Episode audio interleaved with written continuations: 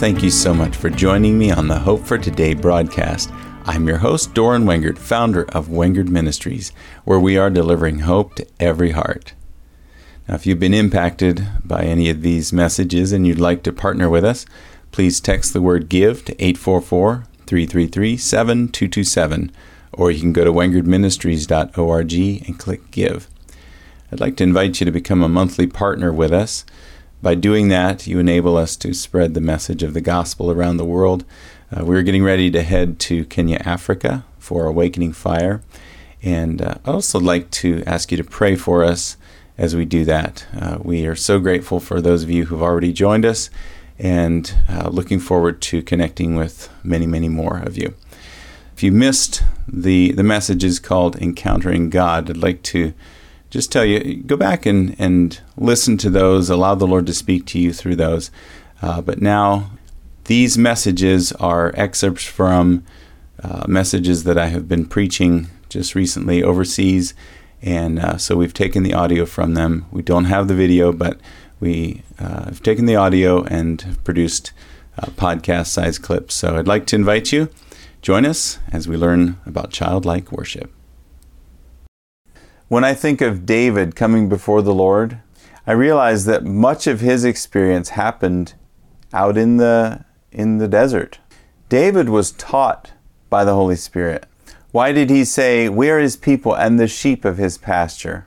Because David was out in the pasture tending the sheep. He was constantly reminded of things by the Holy Spirit. And he was being shown that this is the way of life in God's kingdom. And the reason for this is that we were created for worship. We were created for singing from the very beginning.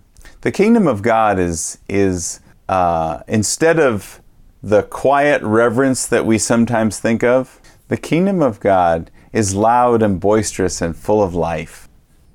Now, I'm not saying that there are not times when we are reverent and quiet before the Lord, but if that's the only experience you've ever had, you need to experience the life that comes from being childlike. Have you ever seen how a baby responds to music? I'm sure many of us have seen children dancing to music. But even young babies will respond by smiling or waving their hands. I've even seen little babies bouncing to music. So, why is that? Who told them to respond that way? This is a beautiful, spontaneous response.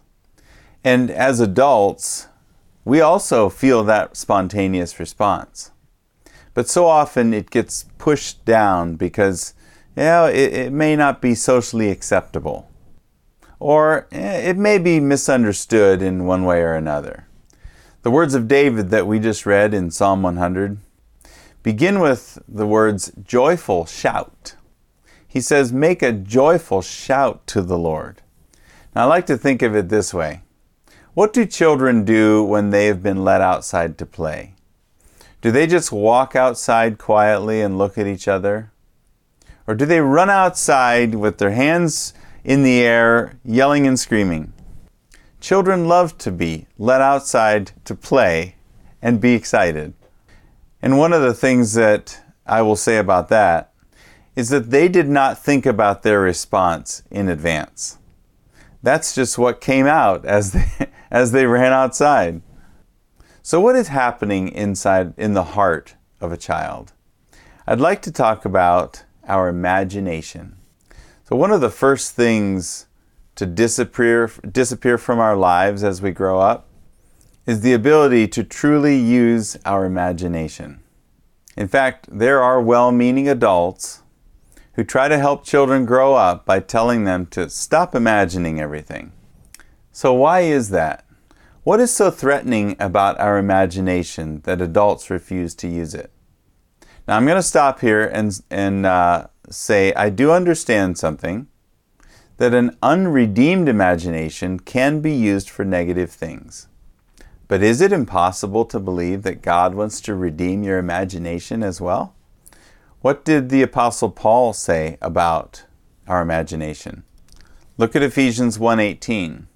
He says, "The eyes of your understanding being enlightened, that you may know what is the hope of his calling, what are the riches of the glory of his inheritance in the saints.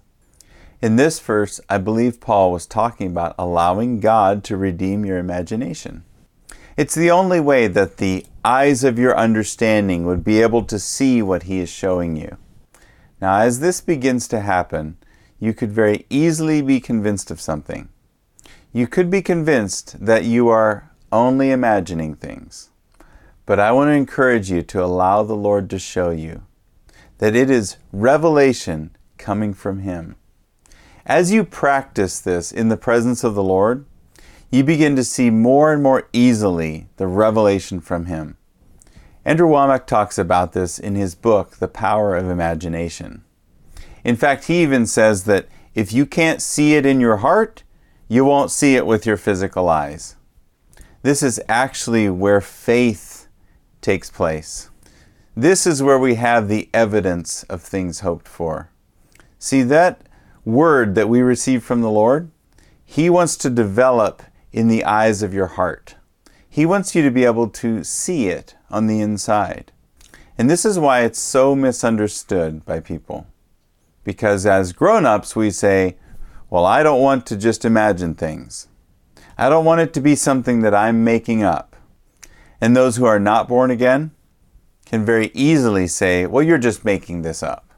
So, my question to you is do you believe or not? How did you get born again? Did you see your spirit being changed? In fact, did you see anything happening at all? See, the way you get born again is the same way you receive anything in the kingdom. It is by grace through faith. You first of all have to be willing to believe. And when that happens, you begin to entertain the possibility that this is true. And there's times where we say, is it really this easy? In fact, we've talked about how to receive healing. When you can see with the eyes of your heart, you can picture the change happening without seeing it with your physical eyes allow your Father to show you what He sees. So, when children are using their imagination, they can come up with all kinds of stories. In fact, there's children who have had imaginary friends, so much that they think that friend is real. So, as adults, we look at that and say, mm, I don't want something fake. And so we steer away from anything that isn't tangible uh, with our physical senses. But as I've been spending time in the presence of my Father, Yahweh, I have discovered the way to allow Him to prove that the words I'm receiving are from Him. See, I've had to practice His presence. And I used to go to Him with questions that I wanted answered. Or I would have a problem that I would bring to Him. And I would say, I, I want an answer to this right here.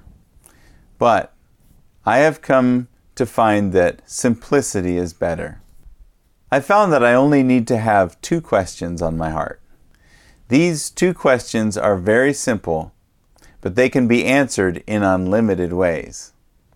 However, before I tell you what these two questions are, I want to remind you that your heart has to have the simplicity of a child at all times.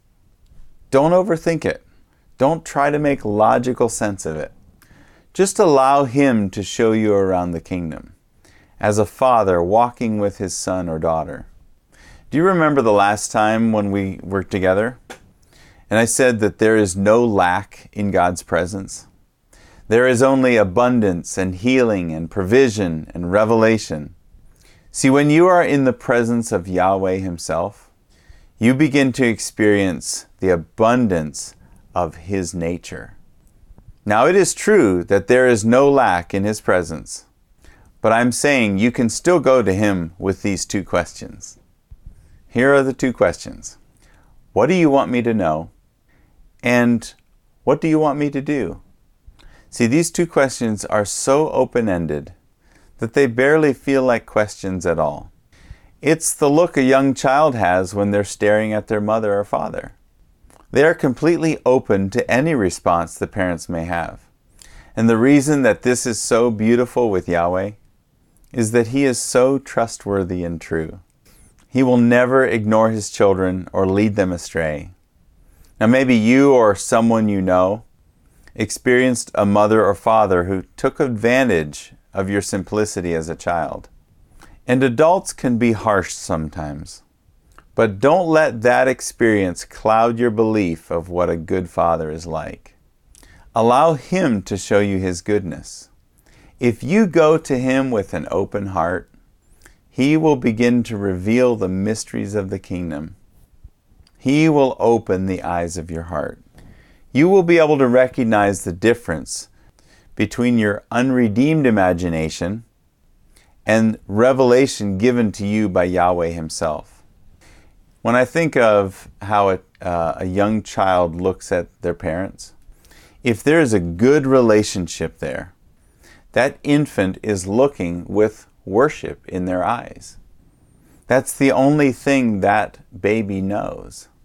So if you want to understand what childlike worship is, think of a little baby looking at his mother, or, or a young son looking at, at his, his father we need to have this openness when we approach our Father. Now, there's a song that had that came to me last night and then earlier this morning, and I have had some amazing experiences with the Lord while playing this song. But when I was trying to think of what the song is called, I couldn't remember the name of the song.